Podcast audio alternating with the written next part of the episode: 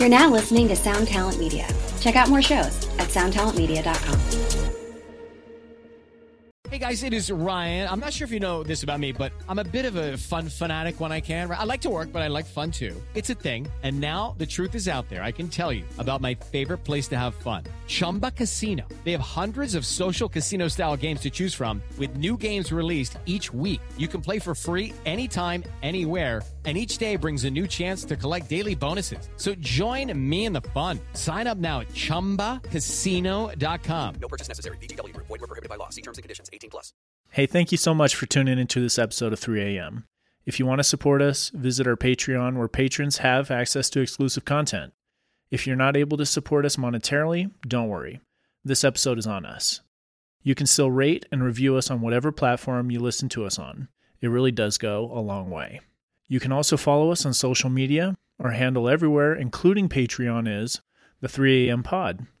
Finally, do you have any scary stories? If so, submit them to our website, the three A M podcast dot com. We're anxious and excited to hear from you.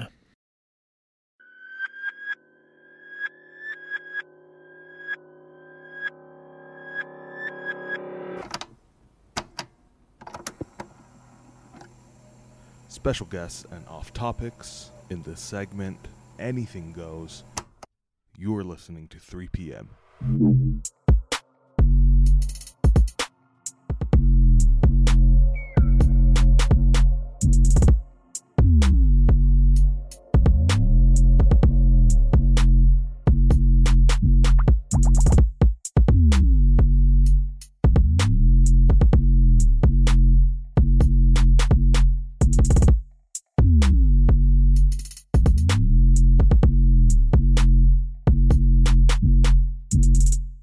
Intro us today? No. Okay. Sean, do you want to intro us today? Hi, everyone out there. Welcome to three A M. What is that? It's, it's a podcast where we tell f- stories. f- stories? You nerd. This is uh, how I describe my, my uh, free time to people outside of this, too. They're like, oh, what do you do for fun? I tell stories. Sean's like, why am I alone?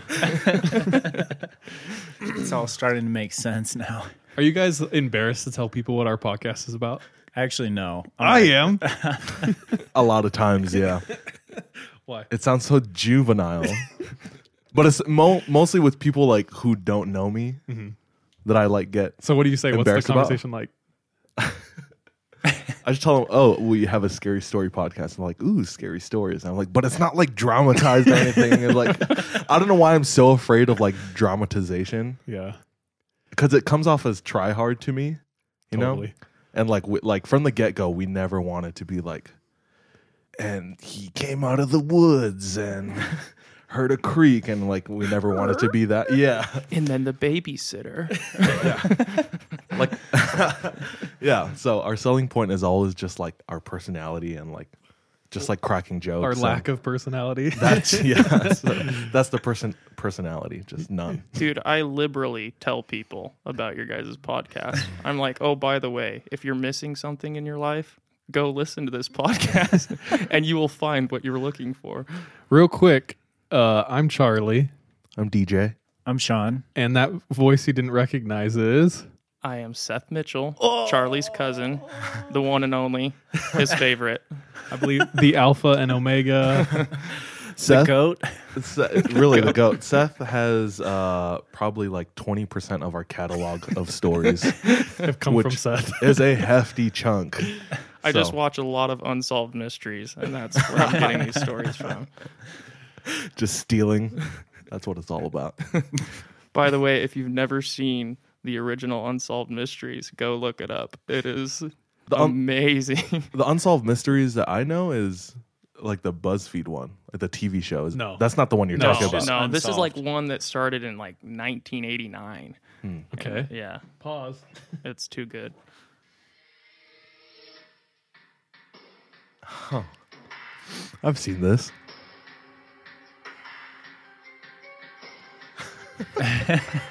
Dude, this terrified me as a child.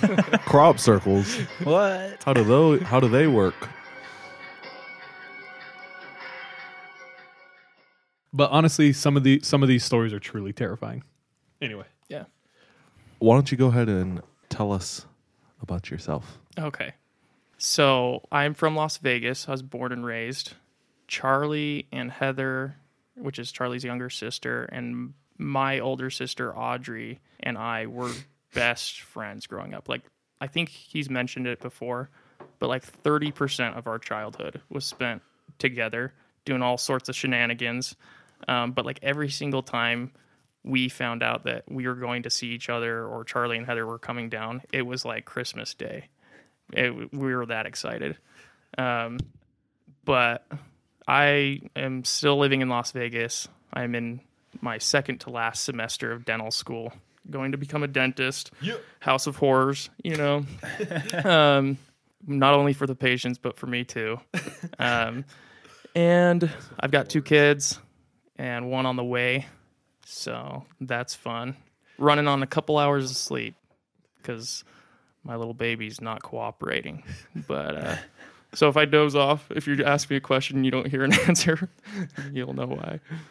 Seth informed me last night that um, when he graduates, he can do our grills for us. Oh, yeah. Oh. Whoa. Dude, grills nice. Are so easy. I'll do that all day. Really? What? When I'm making my ten or fifteen mil, um, I will throw in so much money into your podcast. It's not even funny. There you go.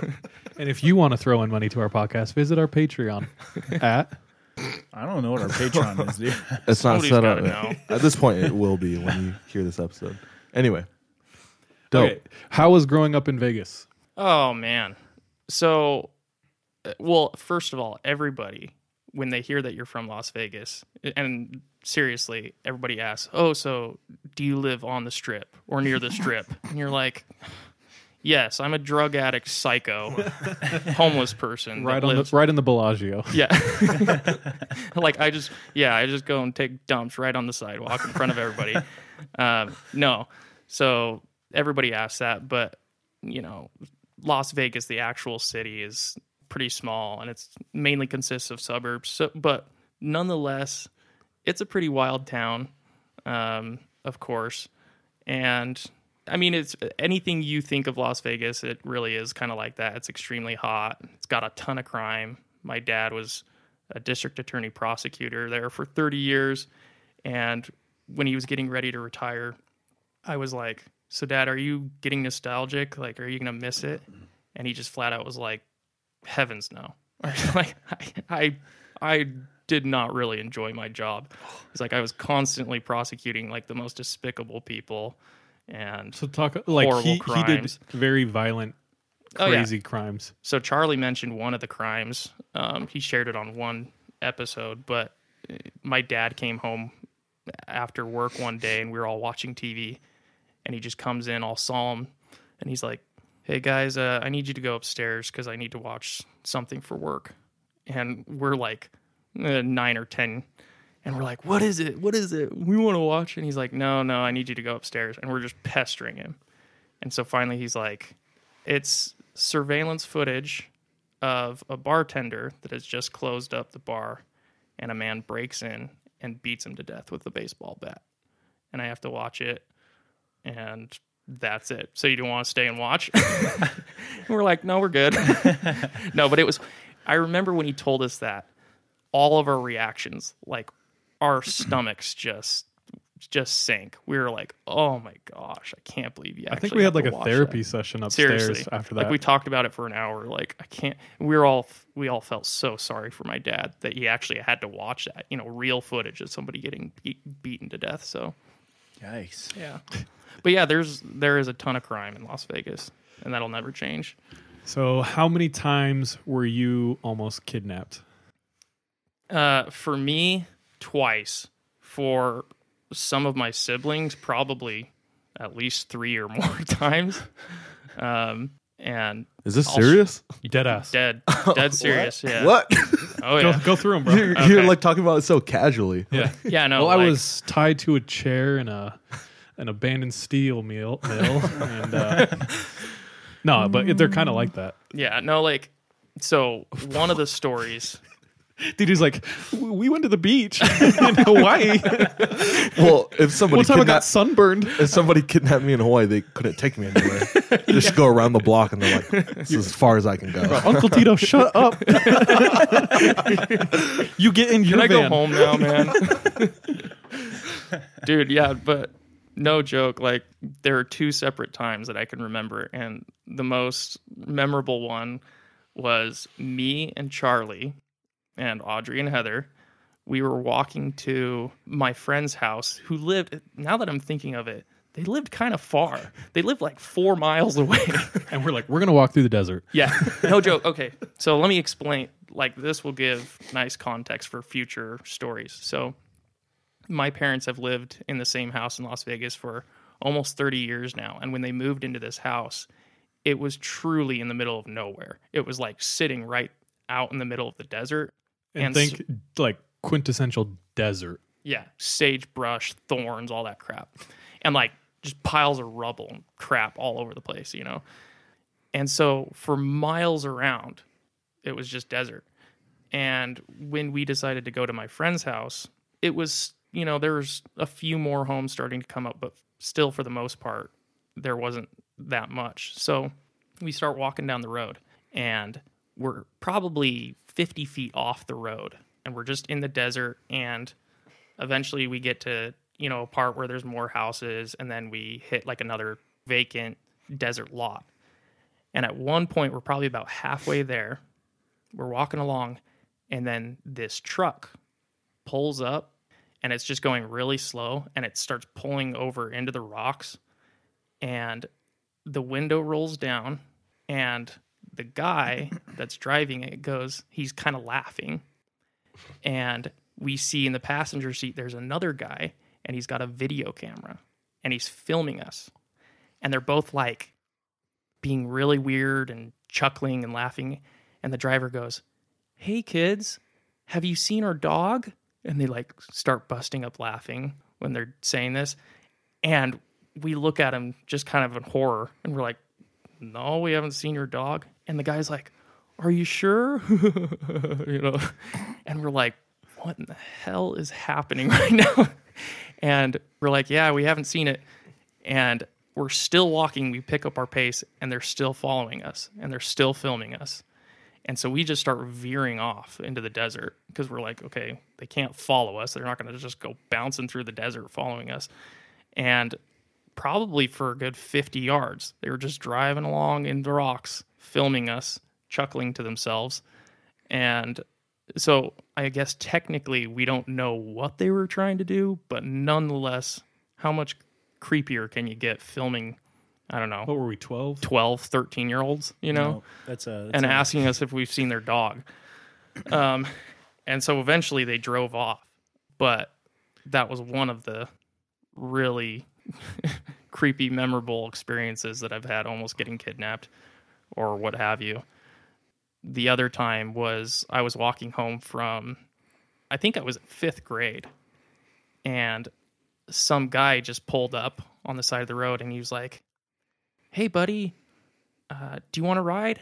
And I had no idea who this guy was. At least maybe he knew me, or maybe like it was one of the dads of the of one of the kids in my church or something, but I, I did not recognize him at all. And he was like, "Do you want to ride? I know you live close by." And I was like, uh, "No, thanks." He's like, "Are you sure?"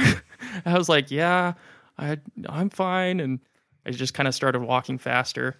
And I remember he's just sitting there on the side of the road, and I keep walking, and I keep looking over my shoulder, and he's sitting there. He wasn't following me, but he sat there for a while. And I just kept walking faster, and eventually, after I kept looking over my shoulder, he had left. But I was like, now that I'm older, I'm like, dude, what is wrong with the people in Las Vegas? What's going on? There's all sorts of crazy stuff, but that man was Jeffrey Epstein. Yeah, dude, probably. So it's not going to happen again. So you're good. That was Warren Jeffs, everybody. I am now a polygamist. Uh, uh, did you ever hear Charlie's story of when he almost got kidnapped? Yeah. Do you know it well? Yeah, I know. I do know pretty well, yeah. Okay, tell tell that one. Okay, so... Charlie is your older brother? He is, yeah. So Charlie once was walking home from school, and also in a previous episode, Charlie Hatch has told about how our family used to live like right down in the heart of the ghetto in Las Vegas. And so Charlie was walking home from school in the ghetto in Las Vegas, so there was all sorts of shady biz going on. But anyway, he's coming home, and... two guys, it's always like two dudes, they pull up and they're like, hey, buddy, do you want a ride? And my brother's like, uh, no, thanks. No, I'm okay. And they're like, are you sure you can get... Oh, wait. Maybe I don't know it as well. Was Scotty there? Do you want me to try? Yeah, you tell it. I will tell you the exact way Charlie told it to me, and feel free to... Because I just realized... interject or correct. Yeah. So Charlie's walking home, and a white truck pulls up, and it's two guys. And one of them, like, stops and steps out and, like, steps towards Charlie. And is like, hey, little guy, you want to ride? And Charlie is like, no, thank you. But the guy's coming closer and closer to him, right? Emphasis on little guy. Hey, he went, hey, little buddy. I've got this so red balloon. Is it Pennywise? You want to take, take a ride wanna with float? Me? So the guy is getting, we're laughing, but this is terrifying. Um, so the guy steps closer to Charlie and is like, come on, like, we'll get you a ride. Just hop in the truck. And puts his hands on Charlie and starts picking him up and putting him into the truck.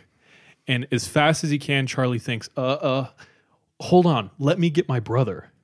And oh, they're like, okay. okay. That's so right. The guy sets him down, and there was a random kid walking home from school. And so Charlie goes, Scotty, Scotty. The kid doesn't look at him because it's not Scotty. So he like takes two steps away from the guy and he goes, Scotty, come here. And then the guy's like watching him, and he runs up to the kid, grabs him, and goes like, these guys just tried to kidnap me. Run as fast as you can. Pushes the kid to run, and he just takes off. And the guy jumps in the truck, and they like peel out, turn the car around, and they're chasing Charlie down the road. So Charlie goes through yards and jumps a couple fences, and these guys are searching the neighborhood for him. And he's just jumping fences, running across cinder block walls like as fast as he can, jumping, running, tuck, and he's like crying because he's almost getting kidnapped by these guys. After like thirty minutes, he loses them, and uh, he can like hear their truck like far off. He's totally lost them, and he's like panting. And he goes home, and he gets to his house, and he just picks up a basketball and starts playing basketball. And he didn't tell my parents that story until like fifteen years later. So my mom had no idea. She was and in the room when he was telling us, and she was like, yeah. What? She's what? Like, Charlie? He's like, yeah, dude, just as a kid, you forget about that stuff and get distracted. And, I mean, he, he was in the basketball. truck, though. In the truck. Ugh. Yeah, and he just thought real quick, hold on, let me let me get my brother. And they let him get out of the truck. Dude, did quick. you ever see that kid again? I think he knew the kid from school. Oh, okay. yeah. yeah. See, and I had forgotten. I didn't know if my brother Scotty was actually really there or not. But, yeah, apparently not. Uh, that's just how I remember. Yeah. That's good enough, man. All right, next childhood story I want to hear from you is your mom sicking you on some children. Oh, yeah. Okay. Sean's actually heard this one, I think. Um, so real quick, I just want to say this. Like, one thing that I want to touch on is a lot of the stories that I have aren't your typical scary stories, but they're s- stories that invoke a lot of fear, like s- stories of heightened, intense, you know, acute fear that you experience, and kind of that fear, just it being so innate in every human being, can save your life or, you know, save you in certain situations. And so a lot of my stories are like that. But also, Seth won't say this, but he was insanely in shape and fast all growing up. So he like set the record for the mile at his middle school, and he beat this kid in track. This is all consistently all who irrelevant. Was, who was pre-Olympian, like oh, insanely shit. fast. I'm dead ass. His vert was like this high. But you were still kidnapped three times.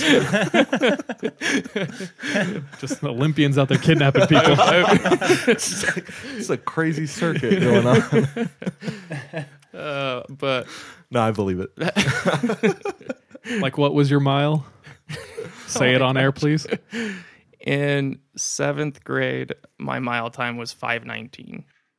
And then what was your like record for your for your high school thing you said? So in high school, I ran cross country and I ran a sixteen hundred in four fifty-seven.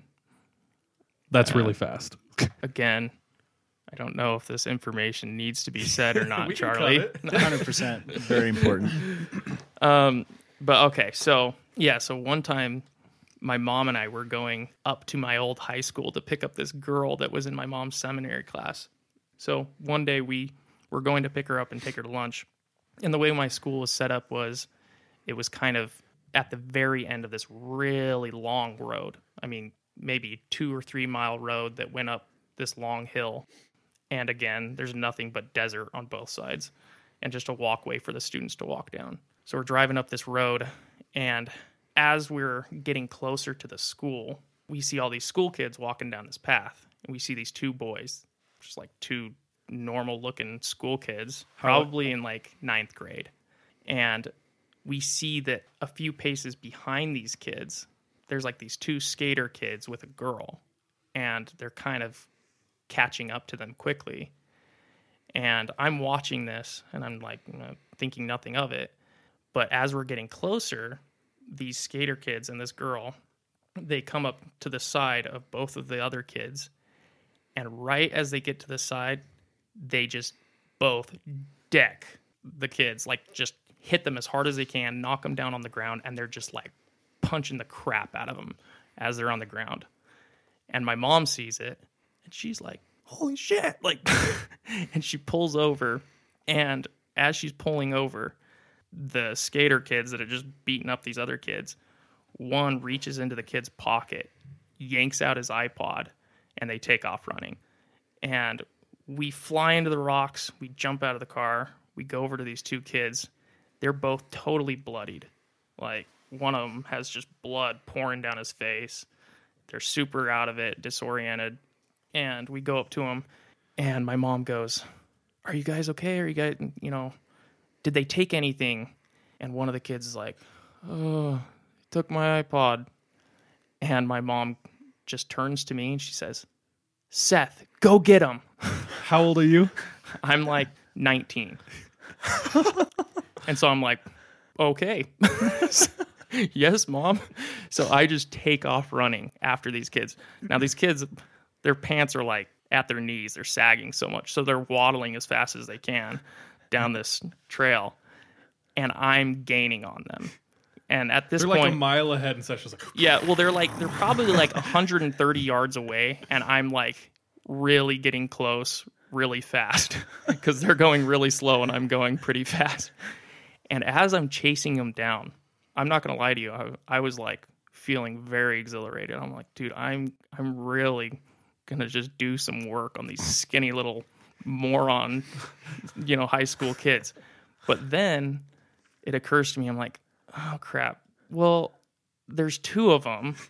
So, like, if I tackle one of them and I'm, like, pummeling him, what's the other one going to do? Like, he could pick up a rock or he could have, like, a switchblade or something. So I'm, like, playing. I'm going through all these scenarios in my head. Like, how's this going to, how am I going to work this? And as I'm getting closer, I'm literally, like, thirty feet behind them, and they have no idea that I'm there.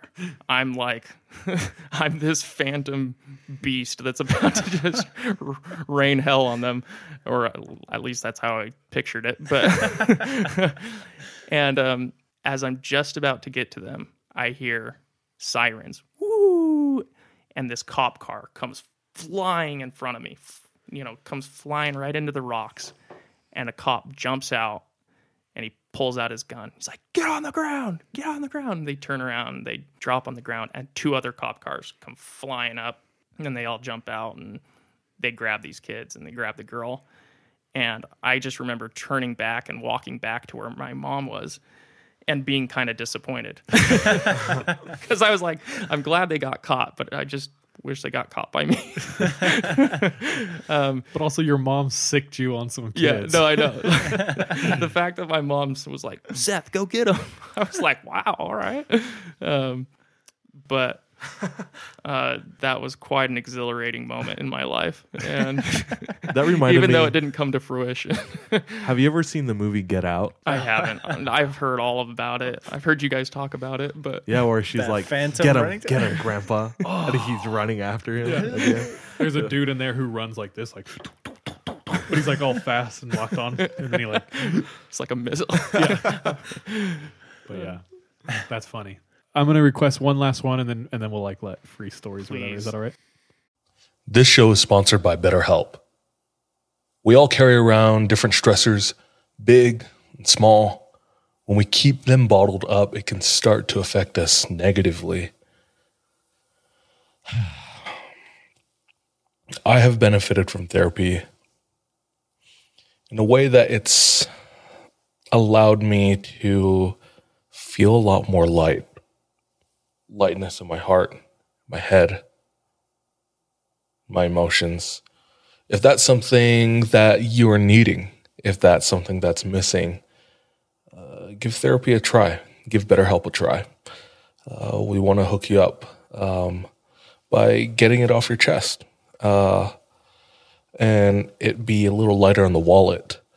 Uh, go ahead and visit betterhelp dot com slash three a m and you can get ten percent off your first month.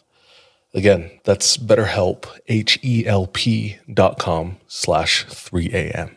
Hello, it is Ryan, and I was on a flight the other day playing one of my favorite social spin slot games on chumba casino dot com. I looked over at the person sitting next to me, and you know what they were doing? They were also playing Chumba Casino. Coincidence? I think not. Everybody's loving having fun with it. Chumba Casino is home to hundreds of casino-style games that you can play for free anytime, anywhere, even at thirty thousand feet. So sign up now at chumba casino dot com to claim your free welcome bonus. That's chumba casino dot com and live the Chumba life. No purchase necessary. V G W. Void where prohibited by law. See terms and conditions. eighteen plus.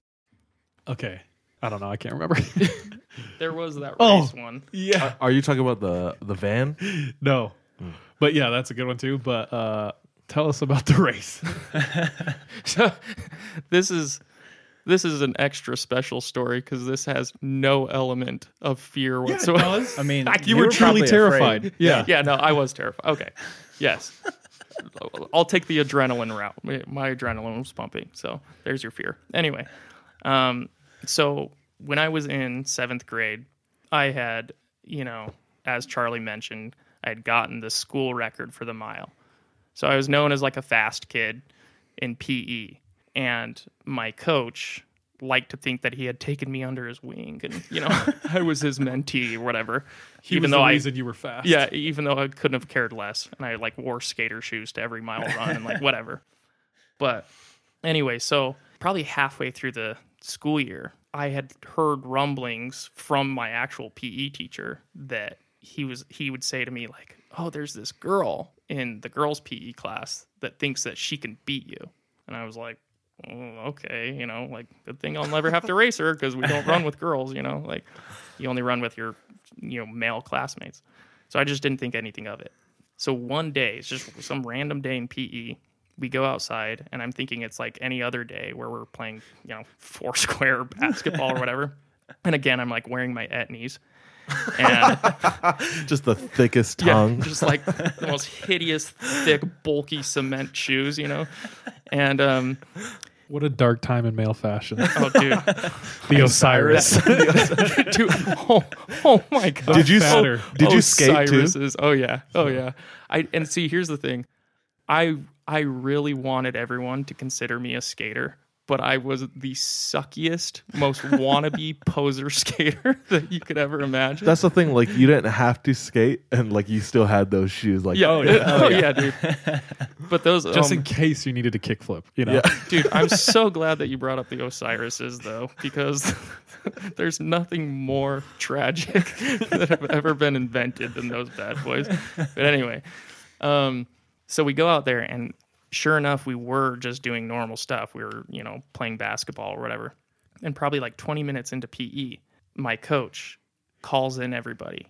He's like, "Hey, everybody, come on in here. I want to talk to you." So he gathers the whole class. Now, keep in mind, like, Las Vegas schools are big classes. Like, there's a there's probably eighty, you know, kids in my class.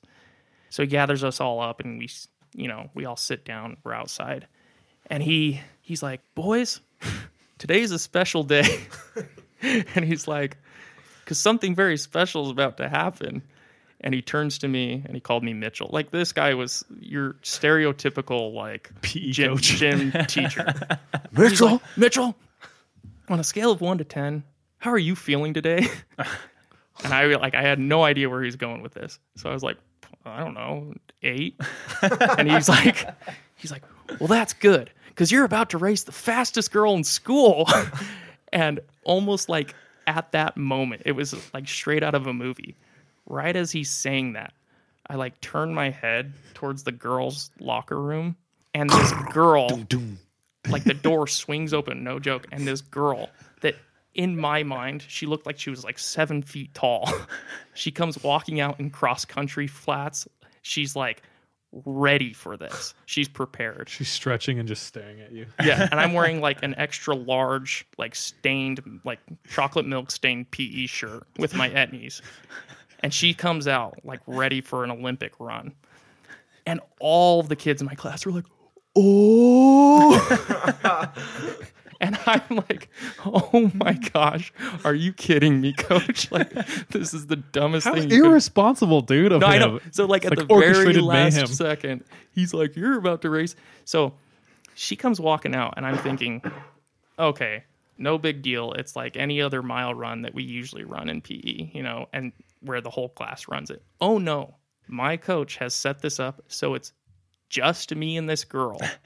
We're going to race in a mile, and everyone is going to watch us race. So I go up to my coach, and I'm like, uh, coach, because I didn't know this, can I go into the locker room and get my real shoes, like some like better shoes?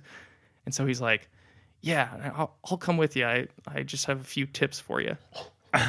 So I was like, oh gosh. Ugh, so he comes uh, with me into gross. the gross. Of course, he's like, "What kind of tips for you?" Tips, yeah, bro. He's like, oh he knows all the boys are out here. He's like, "I've got some, uh, I've got some good creams that I, I want to rub on you." Uh, you, know. you, you know, Mitchell. Uh. We'll stick it to you. So we go back into the locker room, and I'm getting on my like super nice used Asics, you know, that my brother Charlie passed down to me. Um, and as I'm putting on my shoes, my coach is like, now, Mitchell, I just want to tell you something that I think you, you know, an approach that you should take during during this race. He's like, when when you are sprinting, when you are running your fastest, you're faster than any other person I know.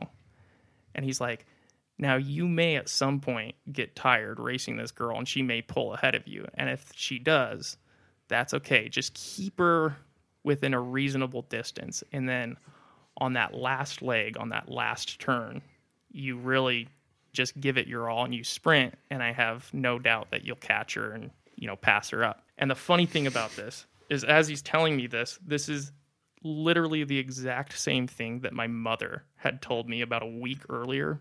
And my mom was like, well, this is this is what you do. And she just said exactly what my coach said. And so I was like, oh, great advice, coach. Thank you. Um, and so I go out there. And again, I still didn't know that I was racing just her. And I'm come walking out. And my whole class is standing off to the side. And the whole girls' class is standing off to the side. And I'm like, uh, uh is coach, like, aren't we all racing? He's like, no, you're racing just her. Her name was Mandy. He's like, no, it's just you and Mandy. Shout out Mandy. Yeah, wherever you are. Um, she's probably in the Olympics. No, but um, so I'm like, oh my gosh, you you got to be kidding me. And I've always been a nervous person. You know, like I get nervous easily, especially with competition. And by the way, dental school is the absolute worst because it's nothing but competition and arrogant S O Bs. Anyway. Shout out to dental school. Um, but as I'm going up to the line, one of my friends in my ward, when I say ward, that's my church, he comes up to me and he goes, you know, this is kind of a lose-lose situation for you. By the way, he wasn't really my friend now that I'm thinking of it. And I'm like, oh yeah, how do you figure? And he's like, well, if you win, so what? No, no big deal. Boy beating a girl. He's like, if you lose, you're the laughing stock of the school. And so I was like, thanks Dickhead. for that. Yeah. It's like, wow, that was really encouraging. Get out of my face, you idiot. So, so he steps away, and I'm like, oh my gosh. Okay, this is happening. So we line up. And my coach is like, ready, go. And we start running. And no kidding, for the first, so it was four laps around this field, because the field was, a, you know, approximately four hundred meters. And for the first three and a half laps, me and this girl are stride for stride right next to each other. And I'm thinking, dude, I can barely keep this up, because she was so tall. It's like she had her, like two feet her legs, on you, right? No joke. Like, she was way taller than me. Because he's was. at the beginning of seventh grade, and she's like the end of eighth grade. Yeah. So she's gone through I'm puberty. I'm a shrimp, and she's like a full woman. And and so... I'm like, dude, I'm not going to be able to keep this up. And we're on that last lap, and we're just about to round the last tree of the straightaway that's going right up towards the locker room doors, and that was the finish line. And right at that moment, I just think, all right, this is time. So I just start sprinting as fast as I can. And I, I remember specifically thinking in my head, she's going to sprint right along with me. There's no doubt, like, she is gonna keep up. And remarkably, she didn't. She just, like, didn't have anything left. And I'm just sprinting as fast as I can. And I remember, as I'm getting closer, both classes are there, and everyone's just going nuts. Everyone's just ah, yeah! you know, seeing me coming in, and I'm just running as hard as I can. And I get to the finish line, and I remember immediately falling onto my knees on the blacktop. I was just like, oh, this was this was such a nightmare of a day, even though I just won. Um, and she eventually finishes, and my whole class surrounds me, and they're like patting me on the back, whatever. It's just this like dumb middle school race, and everyone's like treating it like it's just this monumental moment. So we finish, and I go and like shake her hand, and you know, P E is all finished, and the next, and I go home and I tell my mom what's happened. My mom is like, you know, a little, a little too proud. My whole family was. Um, but the next day, this is what is truly ridiculous to me. So the next day, in my very first period class, we're sitting there, and the the intercom comes on, and they do the school announcements, and this is what they say. They're like, and we'll be having pizza for lunch today. And in breaking news, yesterday, Seth Mitchell and Mandy so-and-so raced for the mile record of the school. And Seth Mitchell defeated, and they named this girl. So, like, not only was it bad enough that she lost, but they announced it over the intercom. Like, to the never whole... forget. Yeah, yeah. So that now everyone knows. Like, in case you weren't in that P E class, here's what, here's how humiliating. They're like losers. They're like, join in for a moment of silence. Yeah, seriously. For Mandy. Rip Mandy. Yeah. Yeah. So they announce it, and I was like, this is fantastic for me, but horrible for this girl, you know. But you're kind of a monster, you know. Everyone's like, wow, Seth. Now, how much you want to bet that all of the faculty just had money riding on that? Did. Seriously. They're like, we're That's bored. Why you wanted to make like, it happen maybe so much. Maybe this was planned for a longer time than I realized, you know. There were stakes in it. I don't know. But, like, so they announced that. And everyone in the class was like, oh, wow, oh, crazy. And they am- they announced my time and everything. And again, it was flattering. But like, now that I'm, a, I'm an adult, I'm like, dude, what kind of system were they running over there? That's so like dog-eat-dog world. So so cruel. And she moved away. You never heard from her again, right? Yeah. No, like I ne- seriously. She had like, to get oh, away. What? No, like I never knew what happened to her, you know? Like, she died. Yeah. You didn't see her she, run past you because she died she back got there. Pneumonia, and, and just like everybody left her on the field to actually, decompose. Ironically, she got polio, and she, and she she became paralyzed and couldn't run ever again. She got the big dead. That's but, crazy that the teachers put that on, and it was like okayed by everyone. Yeah. Did you have any other crazy teachers? Dude, Seth had a teacher who accidentally let something slip one time in class. What? That happened twice. Oh! Yeah. So, and dude, okay, middle school, is such a horrid time of life. It really is. Everything, not only not only the teachers, but the you have no idea about what cool is. You think you're like trying to find cool, and you're really just like the dweebiest person on the planet, you know?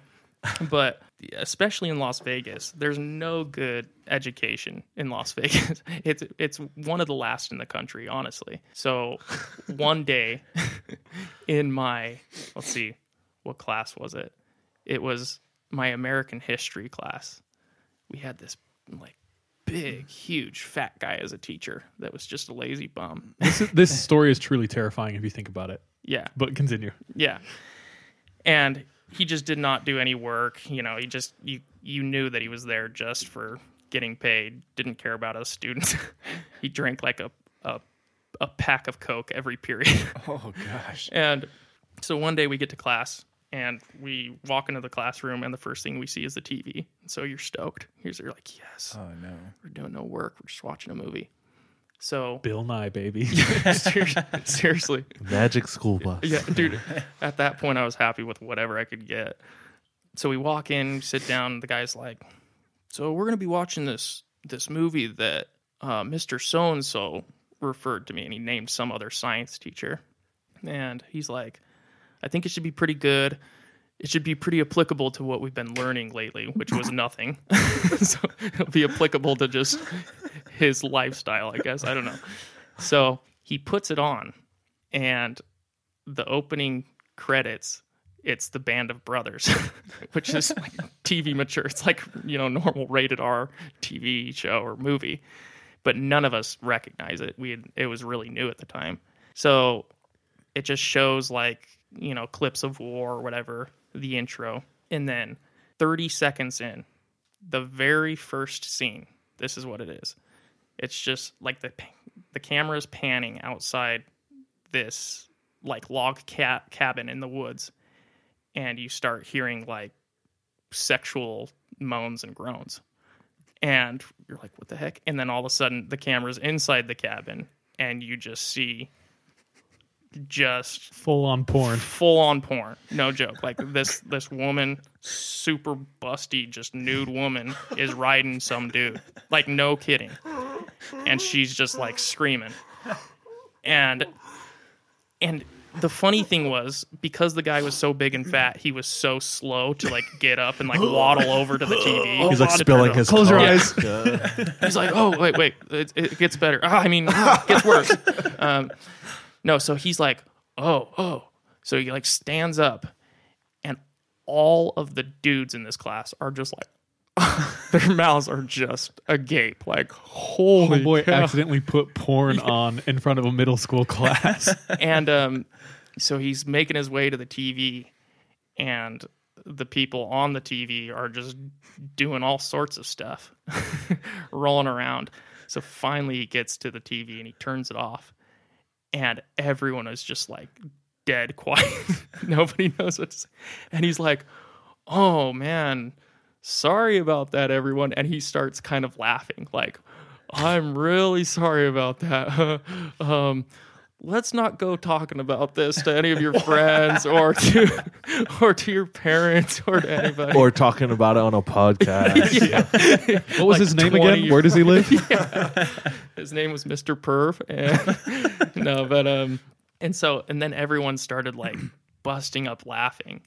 Nervous and, laughter. Yeah, nervous laughter. What grade was this? This was seventh grade. So hmm. all sorts of fun things happened in seventh grade. Um. So, yeah, that happened, and I remember, I, you know, me being like this nice little Mormon boy, I was, like, so shaken by that that I was like, I just, I I need to repent, and like, I need to go and fast and pray. I don't know how, but this is my fault. Yeah, exactly, exactly. like, like, maybe I, like, you know, through E S P told them to put that on because I really wanted it. I don't know. Oh, gosh. No, but, like... So I just, like, I didn't know how to cope with this. I was like, this is a, impacting my life. Um, so I went home, and I didn't tell my parents until years later. That was a trend with me and my brothers. We didn't tell our parents anything. Uh, That's a podcast idea that we had.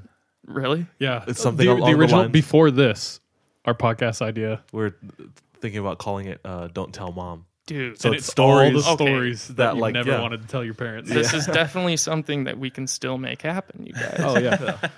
Sorry, along the line of like crazy teachers, I remember I had one. It was in fourth grade. We were playing a lot of basketball. And also, do you remember that Disney Channel show where they would bring in kids who made up their own games oh, or their yeah, own sports? Baby. Oh, yeah. Oh, what was it called? I can't remember. I think it was like it was Z called. Games or something. Yeah. Oh, my But they would gosh. play them live on, on the show.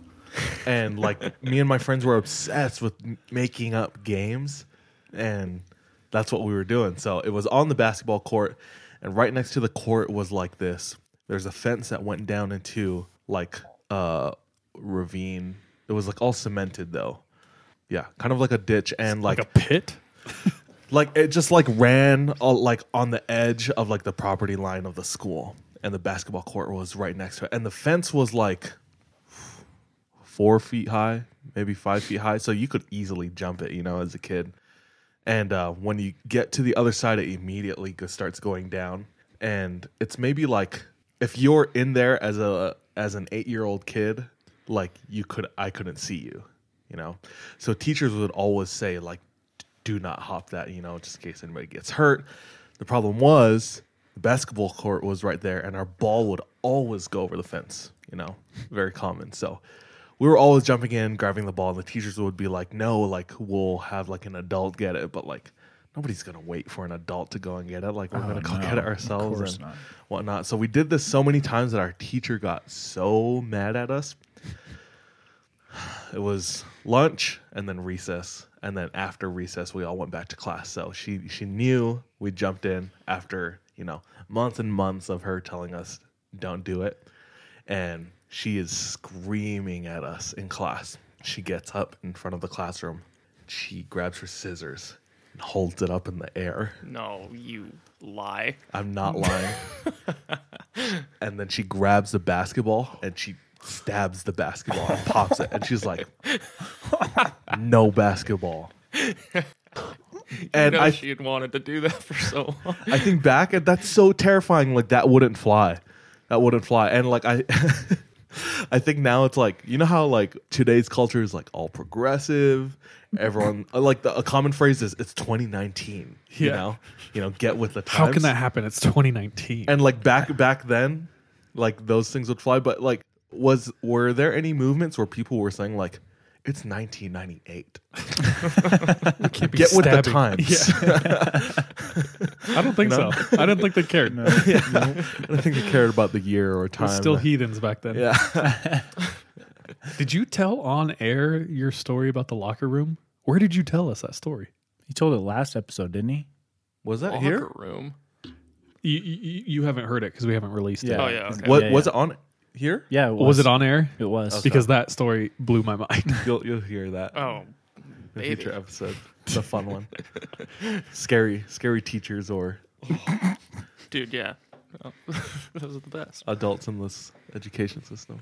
Whatever. Anyway, cool. These are fun stories to get to know you and the area that you grew up in. Oh, well, I'm only getting started. Oh, no. Oh yeah. So I have to share this one. This one is my personal favorite. One thing that me and Charlie and Heather and Audrey loved to do all the time was go and toilet paper people. And just in case any of you don't know what that is, you should immediately stop what you're doing and go and do it after I explain what it is. You go to someone's house, preferably somebody you know and hate, and you just have a crap load of toilet paper, and you just decorate their house and trees and yard with your toilet paper and your it's, hate, and it's got to be used toilet paper. Uh, no, yes, you just yeah. That's meticulous. Oh yeah, dude. Using it, making sure it all stays intact, and then carefully rolling it back up. Yeah, that's why it's so fun and worth it.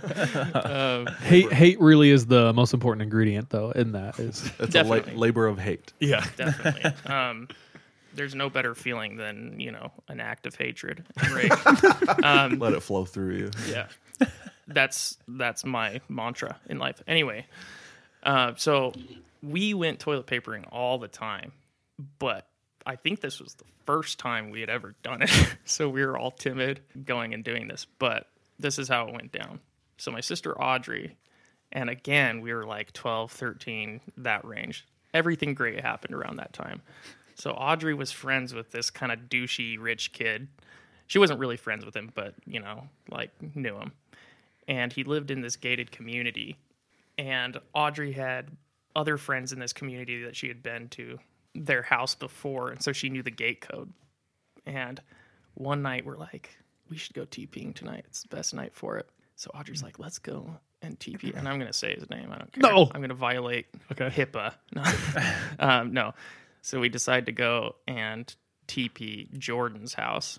And not Jordan Elmer, but anyway. You would, though. Could be. Yeah. Anyway, so we go to this dude's house, but we really prepare for this. We get in all black clothes. We get ski masks. And my sister Laura is going to drive us. Laura, did you know that she was fifteen and a half? She said she had her permits oh, for like so four days. Yeah, she didn't even have her license. And we convinced license. her to drive us.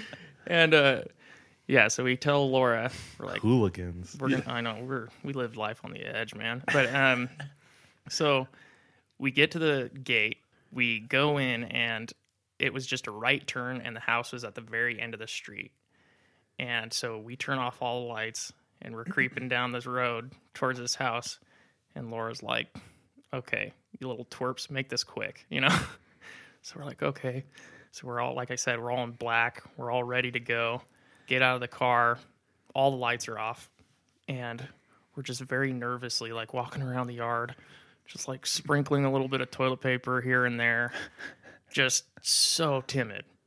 And after about maybe forty-five seconds of us, you know, just trying to get our bearings, some one of us, I don't know who it was, I thought it was Audrey, thinks they hear a noise, like the door handle jiggle.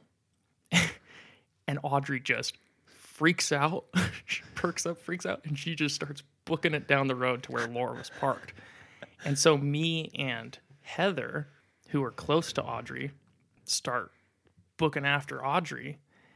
And Audrey runs, she jumps in the front seat, I jump in the back seat, and Heather jumps in the other back door. And Audrey's like, Laura, drive, drive. So Laura starts peeling out. And as she's picking up speed, Audrey turns, looks back, and she goes, where's Charlie? And me and Heather look at each other. And then I look at the side door, and Charlie's not there. And I look out the door, and Charlie is just, like, running as fast as he can. And he's got a whole armful of toilet paper. And he's just trying to keep up, and the door's wide open. I'm like Seth racing a girl in seventh grade. And uh, and Audrey's like, Charlie's not in the car. And at this point, Laura's already like hitting fifteen, twenty miles per hour. And at the very last second, Charlie just realizes he's not going to make it. He's not going to keep up. So he just takes all his toilet paper and he just chucks it into the car door, and the door the door shuts, and we leave him behind, and Laura drives to the gate, and he eventually gets back to the car, and he jumps in, and Laura goes, so what happened? He's like, that was that was way too quick, like what happened? And Audrey's like, I thought I heard something. And Laura's like, mother f- are you serious? Like, that's it? You thought you heard something? And Laura was like, listen, we're gonna go back there. And you you guys are going to do this right. And so we have the audacity, the reckless ambition to go back and try again to get this to get this toilet papering thing down right. So we're driving back again, and Laura's like pumping us up. She's like, okay, you guys are going to be efficient. You're going to get out there and make that place a winter wonderland. Get to it. Oh, wait, wait, wait, wait. But before that, you had to go back and get all of those toilet papers, yes, rolls that right. you, Charles all threw just, on the side. All just littering the gutter. We had to pick up all these toilet paper rolls.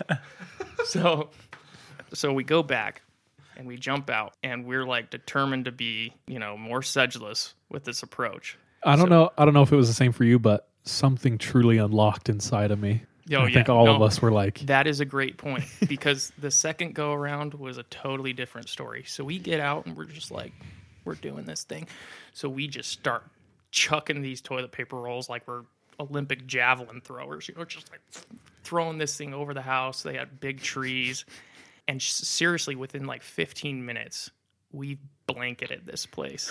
Decimation, we, dude. We, yeah, dude.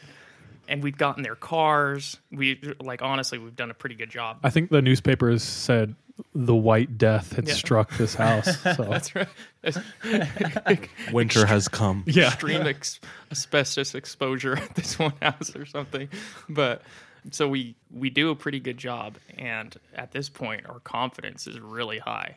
And so just as a cherry on top, Audrey and Charlie decide to go to the front door. And right in front of the front door, there are these two wide stucco pillars. And they, what they wanted to do is they wanted to take the toilet paper and wrap the toilet paper around the pillar so that when you opened the front door, all you would see is a wall. Was just a, a wall of white. Nice. So I was like, that's a nice touch. So this next part, I'm going to tell from Charlie and Audrey's point of view, and then I'll switch back to my point of view. So Charlie and Audrey go and do that. Heather's still doing her own thing. And me... thinking, and now that I'm just super confident in what I'm doing, I'm thinking like I'm the most expert, sneaky person on the planet because I've played Splinter Cell on Xbox. Tom Clancy. Yeah, that's right, dude. I'm just like, nothing can stop me now. So I'm like, what's another place that I that we haven't gotten yet? So I go kind of to the side of the house, and there's like one four by four foot bush. And I'm like, dude, this bush is so dead. I'm gonna, I'm gonna do work on this bush. So sure enough, I'm just like whoo, whoo, whoo, throwing, just all encompassed yeah. on this bush. I'm just so focused. And so now this is going back to Audrey and Charlie's point of view. Audrey and Charlie have gotten about four feet up this pillar. They're almost done. And right then, the light to the house flips on, and instantaneously, the door swings open. And there's a man, the head of the household, and he's standing there staring right at them. And they turn like deer in headlights, and they're just staring in complete terror at him. And he says, "You better run like hell." And Audrey and Charlie just, just like, like, like faster than you've ever seen.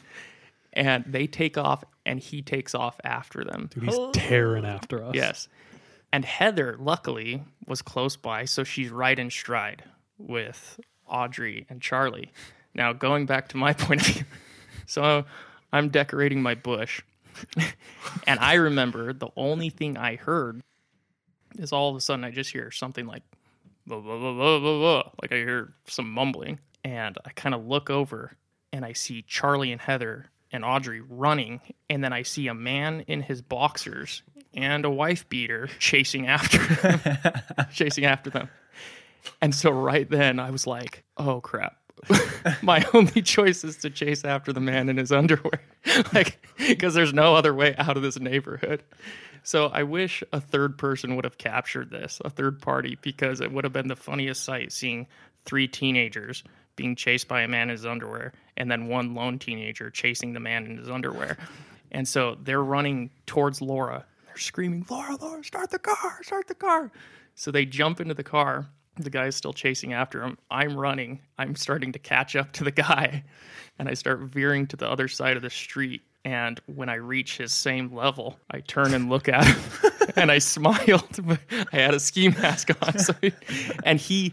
He had no idea I was cut. He had no idea I was there. So he turned and looked at me and was like, "What? Where the heck did this guy come from? There's more of them, you know?"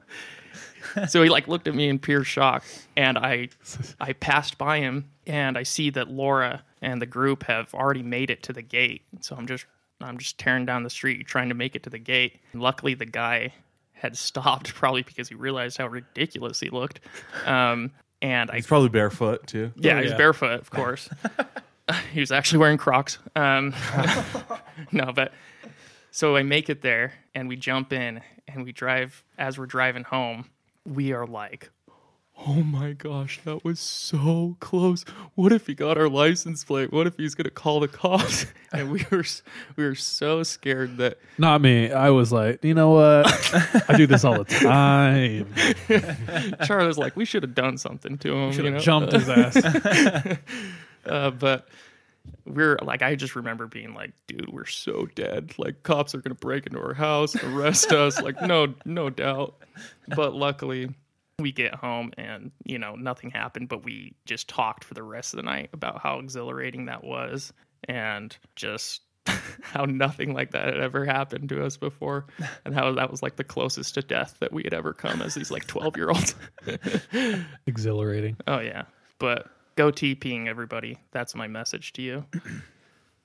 All right, we gotta go T P right now. All right, let's do your story then his.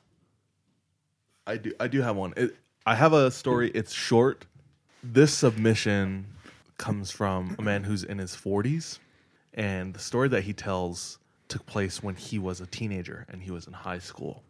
Didn't want to be named, so we'll call him Mark. Mark is going to school, and the town that he's in, he doesn't name the specific town, unfortunately, but this is a relatively small town. Not a lot happens. So when they have a murder in this town, it's, you know, everyone's talking about it. And uh, it's like the highlight of the year, you know. Their town's getting some action finally. Or low light. Use murder. Sick fricks, dude. So um, what happened was a girl was murdered, and she's in her twenties. I think she's a college student. I'm not sure if she's attending a college there or home for the holidays or something. But she's in her apartment. With this murder, what had happened was this man goes into this girl's apartment. She's not home at the time. He hides and he waits. Oh. When she comes home, he stabs her to death. Oh. No. Yep. He runs away. A few hours later, he's caught by the cops. Hmm. And almost all is said and done. So they hear about, you know, every, every, everyone in town is talking about it. They see it on the news. And it was either the day after or two days later, this man who was a teenager, a teenager at the time, who's telling this story, hears a knock at the door. And it's just him and his mom. So he walks over to the front door, opens it, and in front of him are standing two cops. And they get straight to it. They bring up the murderer. They say, do you know this man? You know, first name, last name. And his initial reaction is, no, I don't. And they say, we want you to think again. No. And we what? want you to think really hard if you know first name, last name, this murderer. And he's sitting there and he's just thinking, you know, do I? Like school, sports, friends' houses, you know, friends' parents or families or his own family, fathers, you know, grandfathers. He's his own name. He's like, am I? Yeah. Is, is that me? Am I, is that, is, am I the murderer? I'm He's like thinking. so strung out, but I can't, like, what did I do an hour ago or so? So after racking his brain, he looks at the cops again and he says, no. I don't know this man at all. The first time I ever heard of him or have seen his face was on the news, you know, after all of this happened. And he says, can I ask why? And they say, well, we caught him, you know, as you've probably already seen as well. And we were going through his apartment. And in his apartment, he had a list of names. Oh. And there were eight names. The first one was the girl who was murdered last night. And not only was there her name, but there was a physical description of her and her exact address. Number two on the list was you. Oh. Oh, my gosh. What? Welp. And that's, yeah, that's the story. That's the game, baby. That's the game, baby. He's like, I'll just, I'll do the murderer guy a favor and I'll just go commit suicide. Tell him to cross out that second name in about twenty minutes. Yeah. I got you, dog. I got your back, man. Don't worry about it. Holy crap. Dude, yeah, no. That, I thought, he, I thought you were going to say for a second, he had eight names on his list, and every name was yours. Just your name repeated eight times. Yeah. Dude, dude, that is that is gnarly. Scariest type of killers to me. I was thinking about this. It's not not a kill out of passion. Terrible, right? Bad, horrible tragedy. But the murders that are the most terrifying are the ones that like take planning. Oh yeah, and patience. So yeah, like he yeah. went to her house and just waited and hid and took the, the time to like figure it out. Man. Oh, it's calculated. Yeah, because you're in a whole new game. It's cat and mouse. It's like you're being hunted. You're not in like an altercation. It's like you're in Saw, the movie. Yeah, yeah. Like it's all the guy that's watching the house that you guys talked mm. about. You know, mm. keeping tabs on the people that move into that house. Yeah, all the time. yeah, yeah, yeah. Like all murder is premeditated to an extent. Yeah. But the ones that are like, you know, it's, they have a whole like business plan for it. It's like they have a if they have a slideshow on their computer, yeah, they planning a, out. They have a PowerPoint. Yeah, ready to present. Slide Number seven, two, you'll see yeah. an Excel Teenage sheet. Boy, to see how insert much the knife. Cost. Yeah, retract Twist the it. Knife.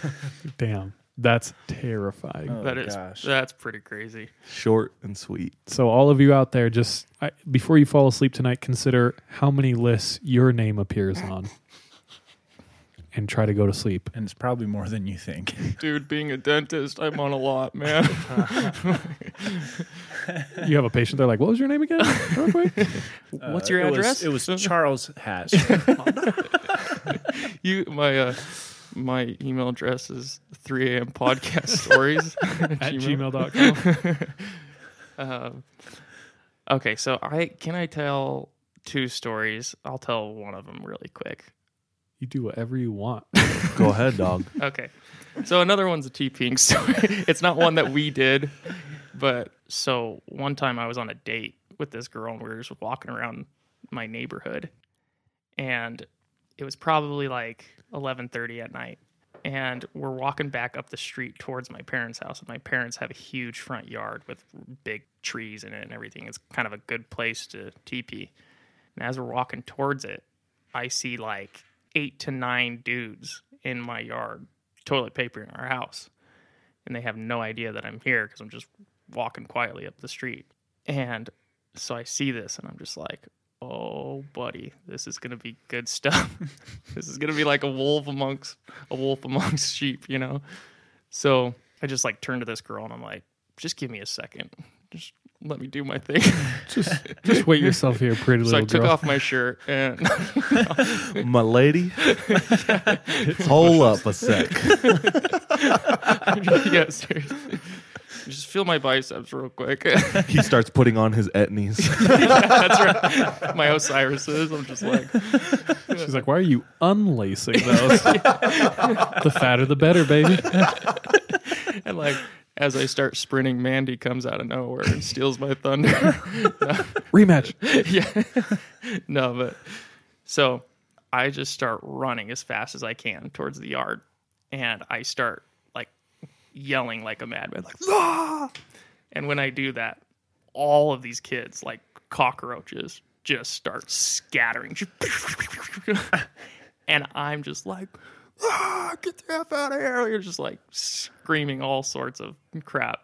And so as they're running, they all run out of the yard and they start running down the street. And because I'm like amongst them, I'm just running alongside of them. It's just a huge group. And as I'm running alongside of them, I'm yelling out their names. I'm like, oh, it's Matt Doxey. Oh, it's Jeff Buxton. Oh, you know, just like just bagging on them as, as I'm chasing them, calling out their names. And as we're running as, of, as a group, I get to the front of the pack. And there was just one other kid that was well in front of me. And he turns the corner. And I know that that's where their car is parked. And...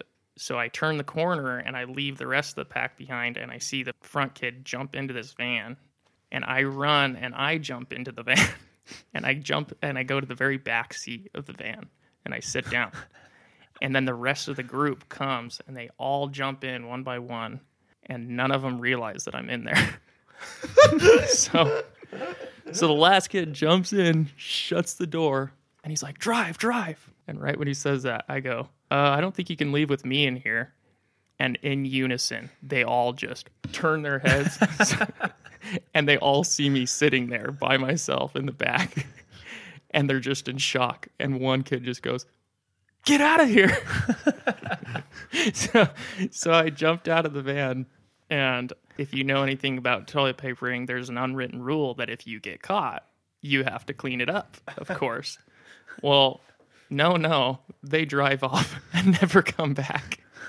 And so you better believe that for the rest of the school year, whenever I saw those dudes, I gave them hell all day. It was like, so when are you coming back to clean up my yard? And every single one of them just denied, denied. Like, I don't know what you're talking about. And I would like do it in front of people. I'd be like, oh yeah, you're like, yeah, you're gonna come back and clean up tonight, right? And nobody knew what I was talking about. And they, like I said, they never, you know, that, fessed up to it. That's so impressive. They got got. Yeah. And but, then you went back and picked up your girl and put her on your shoulder. And that's right. We we rode off on a stallion, A K A my Toyota Corolla. If you did that to me, I would have been so impressed. I would have cleaned up your yard, and I I would have come back monthly to mow it for you. No, you're right. You're right. Like, oh yeah. yeah, and I won't tell this one, but that was the second time that I had caught people toilet papering our house. But I, it was honestly, it was just being in the right place at the right time. But that one was especially satisfying. Um, but I'll tell this scary story now. So this was one that I just recently heard from one of my classmates. A lot of my classmates love to go hiking, and Las Vegas is a great place for it because Red Rock is right, you know, right next door. So there's this one dude, he goes hiking all the time, and he goes with his wife a lot. And he said this is like right at the beginning of dental school. And yeah, there's this hike in Red Rock. It's an awesome hike. It's called Bridge Mountain. And have you been on it, Sean? I don't think so. Heard of it? You should try it sometime. It's really fun. But basically, one reason why it's so great is because at some points it's pretty treacherous. Like you're going up, you know, like a steep, rocky embankment, and you eventually reach like this really high plateau, and there's like little ponds up there, whatever. So it's fun. So how this trail works is you drive up the road to kind of the the very start of this trail, but you get to a point where it's like a dry riverbed, and lots of people that have Jeeps or trucks will keep going up the riverbed because, you know, their vehicle can take it. But most people that drive their cars, they just hike up the riverbed and get to the main trailhead. So my buddy had a nice Jeep, so he and his wife decide to go to Bridge Mountain on, and they're going to camp out. They're just going to bring their cots, so no tent. They take their Jeep, they go up the dry riverbed, they get to the trailhead, they park, and they hike, I don't know, a couple miles, and they decide to camp out at this spot where the trail, you're kind of up on this this ledge, and the trail winds down kind of this steep mountainside, and it eventually leads to this really flat rock, like really wide, expansive rock face. And there's huge bushes all over the place. It's really cool terrain. And so they set up their cots, they eat dinner, they're going to bed. And as they're falling asleep, it's like ten thirty, they hear something. And this is what they hear. My friend said he just hears like somebody's running down the trail towards them. And he and his wife just, their eyes pop open, and they're just like, dude, somebody is coming down that trail. And all of a sudden, the sound of the footsteps stops. Mm. And they're like, oh, F no. This person is standing somewhere by us. But there's huge bushes everywhere. Like it's, they don't want to sit up and, you know, like look around and whoever this is see them. So they're sitting there, and maybe five to ten seconds goes by where they don't hear anything, and then they hear this. And the way my friend told me this, it like, it really like, it had an effect on me. He's like, I we heard this so loudly, like it it sounded like it was surround sound, but they hear. Like really deep inhaling like somebody was having like a panic attack. And he said it was like piercing. And because it was so loud, they couldn't determine where it was coming from. They like he's like, I feel like it was somewhere in front of us, but I'm not going to sit up and be like, hey, who is that, you know? And he just said they're laying there and they're hearing this person just gasp, like, and he said this probably goes on for about twenty seconds, this person just wheezing. And he said his wife is just like, what are we going to do? You know, like, we were like, what is that? I'm terrified. So he says he, wanting to be a man for his wife, like, to wants to do something about this situation. So he goes, who is that? And he says, right when he says that, he just hears like this, whoever it was just takes off.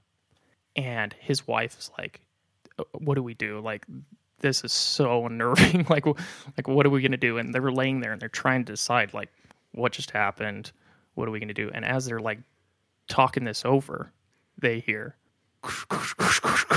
they hear somebody else no! running down the trail. But here's the kicker.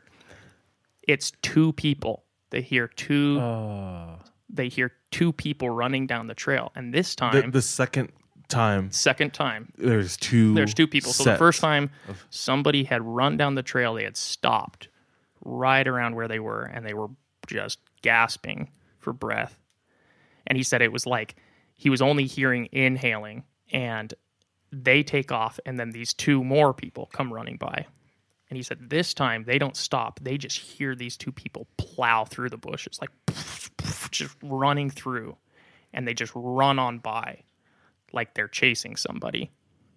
And right then he's like, we're getting out of here. There's no way we're like, this is, this is way too real and scary. So they get their flashlights, they grab their cots, and they just start booking down the trail back to where their Jeep's parked. And he said they've never hiked so fast. He said they get to the trailhead, there's their Jeep, and there's another Jeep at the trailhead that had made the trek up the dry riverbed. And he said, as they're walking up to it, the door to the Jeep is wide open, and there's a blanket draped over the door. And they're just like, holy crap, what is going on? Like, this is so fishy. And he said, like, um, disposing bodies. Yeah, fishy. Immediately he's thinking this is some weird crime, like, or some, like, this is like a mob thing. I don't, he, you know, who knows?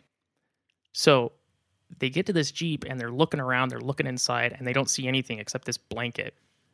And his wife is like, what do we do? Do we call the police? Should we call the police? And he's like, but we say to the police, you know, like, what do, like, I can't be like, oh, there's for sure a murder or kidnap going on. And they're just trying to decide what they're going to do. So what he does is he gets the license plate to, smart. you know, smart move. I was like, good. And they're not in cell reception. So they drive down into town and he decides to call the cops. And he says, he explains to the cops the situation. He's like, here's what we heard, here's what we saw, I have the license plate for you. And the cop is just like, okay, we'll have to send a park ranger up there, because that's, you know, we can't get up there. So he says, you know, the next day goes by, and I, I can't remember if he called the police station or if they called him back, but the next day he gets in contact with the police again, and they said, yeah, the park ranger went up there and there was no Jeep. Like, uh, and they weren't saying it like, we don't believe you, but they were saying, like, by the time he got up there, it wasn't there. And they're like, and we ran the plate number and it was stolen. It was a stolen Jeep. And so my friend's like, so what does that mean? And the police were like, we don't know. It was a stolen Jeep, and we'll keep you updated if we hear anything. And still to this day, he has oh. no idea what ever happened with the Jeep, who those people were, and what happened after he heard this person run by and the two other people chasing that person. But I said, can you imagine if you would have stood up or something after the first person ran by and the second group of people came running down, they probably would have decided to do one of two things. They would have tried to play it off, or they would have dis- or they would have mistook you for that person and taken you out, you know? And he's like, oh yeah, no, I've I've run through every scenario in my head. And he's like, it was terrifying. So here's what I think. Yeah, what's your theories, boys? If I was the bad guy and I roll up and see this other Jeep, and why I'm do you trying, immediately go to you're the bad guy? And if I'm trying to dump a body, I'm not going to do it there because there's people who could witness.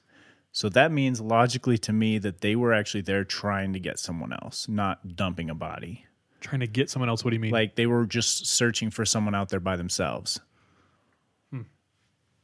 The noises to me sounds like the first person was running from them, like the second group, and they were chasing. But I don't know. Who knows? Could be. Also, what might have happened too is as they were coming up that riverbed, the person that they had kidnapped, assuming that they had kidnapped, might have jumped out and True. run up ahead, and then they ran. Then, then they drove up, and they weren't anticipating seeing another Jeep up there, and they had to, you know, make a quick stop, and that might be one of the reasons why the door was wide open and everything like that. Yeah, it sounds like they took off in a hurry. Um, yeah, whoever was kidnapped saw the Jeep and was probably thinking, oh, this person's yeah. with them. How right. close was this Jeep to their Jeep? I mean, it, it had to have been really, really close because the little parking spot at the trailhead is tiny, you know, like just enough for you to make a U-turn. So probably their Jeep was right here, and they were probably just like wedged right up against it, you know? In my head, it, picturing it, I thought they were parked right next to each other. Yeah. That's so if the door was down. open, I don't know if I would get in my Jeep. Like. I'd crawl in through the other side. no, no, I know what you're saying, because like, what if it's a trap or something? Dude, I would flatten the tires too of the other Jeep. That would have been smart. Slash. Yep. Again, though, like if you put yourself in his situation, you'd be like, "What do I do? Do I call the cops? Is this a crime scene? Yeah, because like I haven't anything? witnessed any crime. I'm just freaked out a little bit, you know, by mm. noises that I heard." Um, what if it was just a jogger who's like practicing for a marathon or something, and you're yeah. like, "I'm gonna flatten all your tires." Well, they uh, shouldn't have been creepy for running at night. We've you know? talked about this Rick before. Running. People need to not be creepy. I mean, That's you're true. right. It is their fault. It is my right to be creepy. I'll be creepy if I want. Oh, dude, that's crazy. Yeah. I want to ask you a, something. Okay. One, what's your favorite story that's been told so far? And two, oh. what was it like laying in that tent when that little boy said, "Are you guys telling scary stories?" You're that one? Oh, yeah. Oh, real quick, dude. real quick for the listeners. Seth's laying in a tent, and this scary kid who's never talked says, "Are you guys telling scary stories?" Dude. "Can I join you?" And nope, proceeds nope. to tell the scariest story. That was told on some episode a while back. That's that's definitely like one of the earliest ones. Yeah, yeah. Single digit times. Yeah, I think it was episode eight or nine or something like that. Um, that was Seth. That was me. And that was definitely, without a doubt, the scariest moment of my life. Like, that's why I remember it so vividly. Yeah, like, I won't retell the story, but I'll just hit all the, the high points. Nobody knew this kid. Nobody spoke to him. He didn't speak to anybody. And me and my f- two friends are just having a grand old time telling our own stories, our lame-ass stories. I think getting all spooked. You guys are telling level ones. Yeah. And, and Big Dick Boy comes in and throws down a ten. No, I know. He's, he's probably listening. He's like, "Dude, these chumps, I'm going to go and rock their worlds with, with this story." No, but we were laying there, and like like Charlie mentioned, Charlie told the story perfectly. I, I told Charlie that the only detail that was off was just one of the names of the kids that was in the tent. But other than that, and, and Charlie said his name because that was like the only friend Charlie like knew and got acquainted with.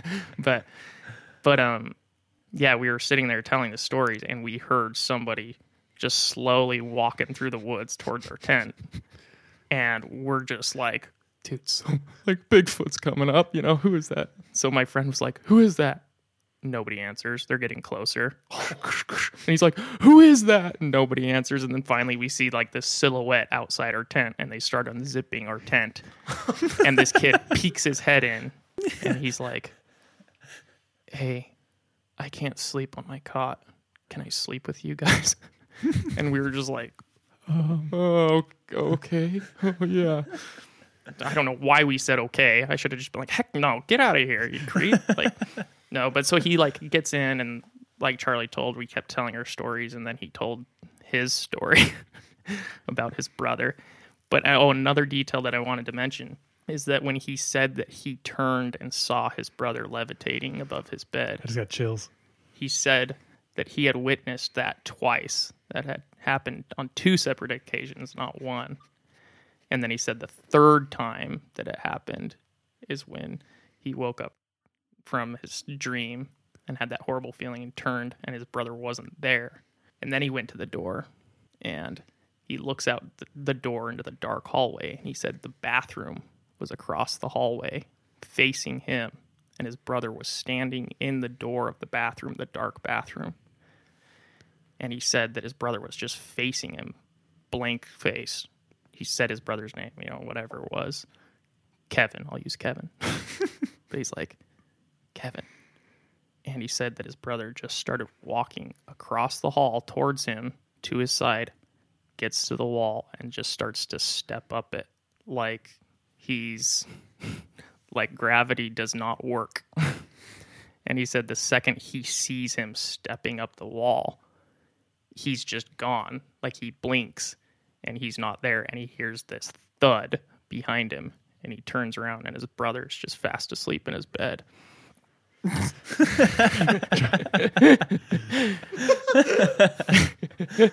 And so when he told us that, I think we stayed st- silent for like forty-five minutes. Nobody said a word.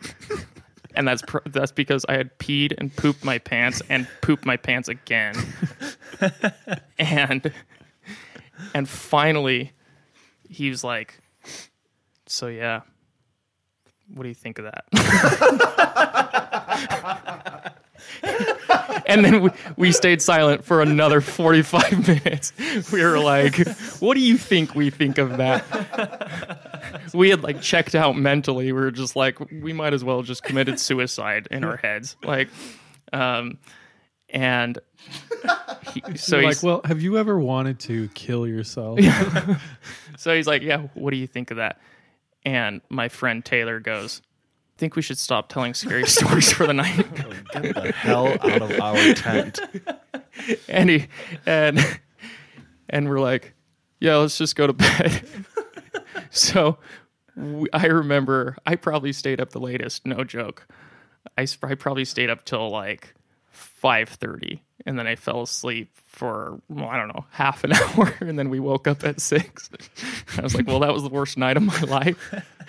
And this kid just got out of her tent, went and got his stuff. Walked up a tree, and you never saw him again. Yeah. Just flew off the cliff.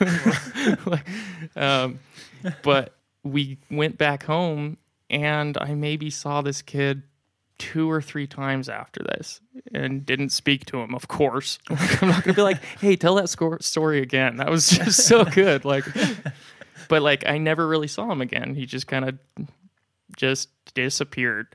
Mm, he and, was the uh, he was the Russian camp counselor. Oh. Dude, he was La Lola. You, he was all of those people. If you haven't caught on by now, all the stories we told actually have a subtle backstory where they're all connected. So oh yeah, dude. Now you know. That's terrifying. Oh yeah. It was terrifying, so but I'm so glad that it that's happened. So funny. Bro, that kid just like opening your tent in the first place. That's how you catch hands, bro. That's how you get a pocket knife thrown at your ass for doing that. Dude, my Swiss is coming Especially at if you. you. Don't say anything. I like... had my knuckle crocs cocked and ready, you know, ready to just do uh, work. I have my knife fighting merit badge. Yeah. I've got my cast iron skillet because we were stranger beware. Uh, what did you learn from this episode? Oh, man. I learned that you guys are just as amazing as what I expected you to be. Okay, shush. Uh, uh, switching questions. How do you... So you truly do get like forty... At least like sixty percent of my stories. How do you do that?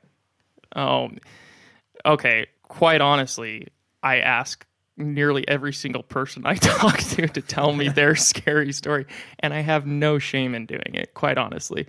And the reason why is because, and I, like I don't mean I don't mean to sound like a pathetic groupie. I mean I, I kind of am, but this story has become like a pretty good percentage of my life, and I take such pleasure in listening to it. And even I, this podcast, or yeah, what did I say? This story. Oh yeah, this story. Yeah, this podcast. Um, but no joke, like it really has been a whole lot of fun. And so, and at this point in my life, I'm like, dude, who cares? Like, why not ask people what their scariest story is? And quite honestly, like a lot of people have been more than willing to share.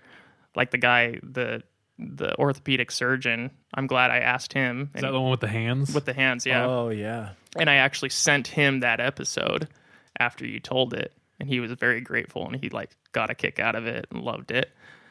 Um, it's a good question. No, yeah, no, like it, it, like there hasn't been a single person that I've asked that have been that has really just been like, that's weird. I mean, like pretty well, much Sean, everyone's like, oh, that's you know, that's Sean does question. It with his Tinder dates on date one, so I'm sure they're it's like, it's in my tagline too. Do I need to What's call your the scariest cops? Story? Well, that's how Alicia and I met, my wife. Because we bonded through scary stories. Is it really? No. no. Oh, I was like, what? I was starting no. to get a little hope, and then it was dashed no. instantly. When I heard that Sean did that, I was like, fair enough, fair enough. Bold move, bold move. No. That's but, cool. So if you have any reservations out there, don't, because Seth doesn't, and you should be more like Seth. Ask for them stories. My the, the final thing that I want to say, though, is honestly, like... everyone listening, this podcast is like too much fun. Like it's, it really is amazing. Go out there and ask away, find out all you can about scary stories, try and experience them yourself. But no, no kidding. It's been a lot of fun, like sharing them, giving them to Charlie and hearing them from other people. And as D J said, it's, it's a fun question, and it's, and just feeling adrenaline, getting scared, I think is is like a good thing to do every now and then. Like it, it, it even science shows that when you have an acute moment of that epinephrine pumping through your body, you remember those moments a lot better than other moments in your life. And so it provides spice to your life. So go out and do it. That's spicy really science. Nice. That's right. We didn't pay you that much to say that. I know. I'm I'm really waxing like brown nosing right now. But Seth, you misread the thing I typed out for you to say. Uh-huh. Yeah. The truth is, I hate all these guys. They paid me a lot to hey, come on here. The truth is, we hate ourselves too. So. Yeah. Join the club. You guys really are despicable. I'm out. No. Awesome. Well, anything else, guys? Hey, um, just like housekeeping stuff. Guys, we have a website coming. We have a Patreon because we're poor. We have YouTube and episodes. We have merch and a store. On my like on our list of things to do, I think those are like the main biggest things. And they're all getting done, if not by the time this is released, very soon. Anyway. And that's the game. Baby. All right, so everyone out there, uh, bye, love you, be safe. I don't know, trust your guy or whatever. Watch your back. Yeah, yeah just thanks for listening to like I, I was thinking Sean should start saying R I P Jordan. R I P Jordan. That will be Sean saying. My saying will be, don't talk to the loner kid. Just say no. Yeah, just say no. Just say no. Awesome. All right. Thanks, Seth. Thank you. Goodbye.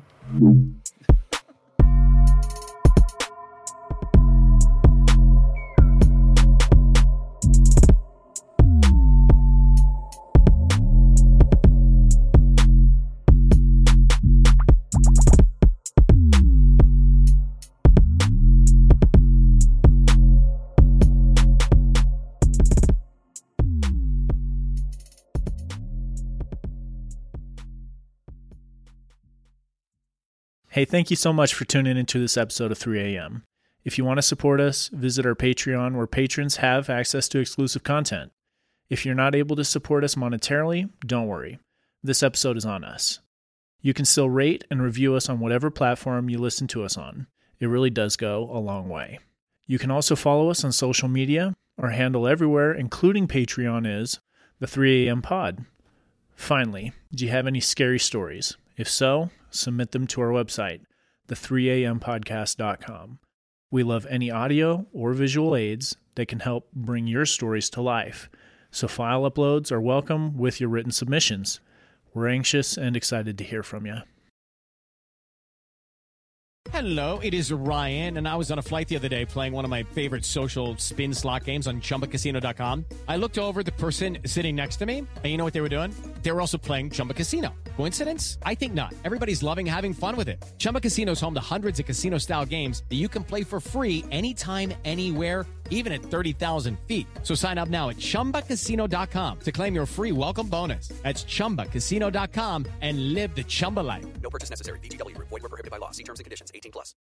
Hi, this is Amy and Vanessa from She Goes By Jane, where we shine light on the stories of missing and unidentified women. On November seventh, we're sharing Nahida's story for the first time in a podcast. And this is a story that I thought I knew, but after reading police reports, it became more complicated than I thought. When investigators are called to Nahida Khatib's house, everything looks fine. Her purse is on the kitchen table, her cup of coffee is on the counter, and her two-year-old niece is in her playpen. The only thing amiss? Nahida is missing. Every week, we feature a poem written in honor of the person we're talking about. This week, we're joined by one of our favorite actresses. You might know her from Sister Act or King of the Hill or The Descendants. But if you're like us, you'll know her from Hocus Pocus.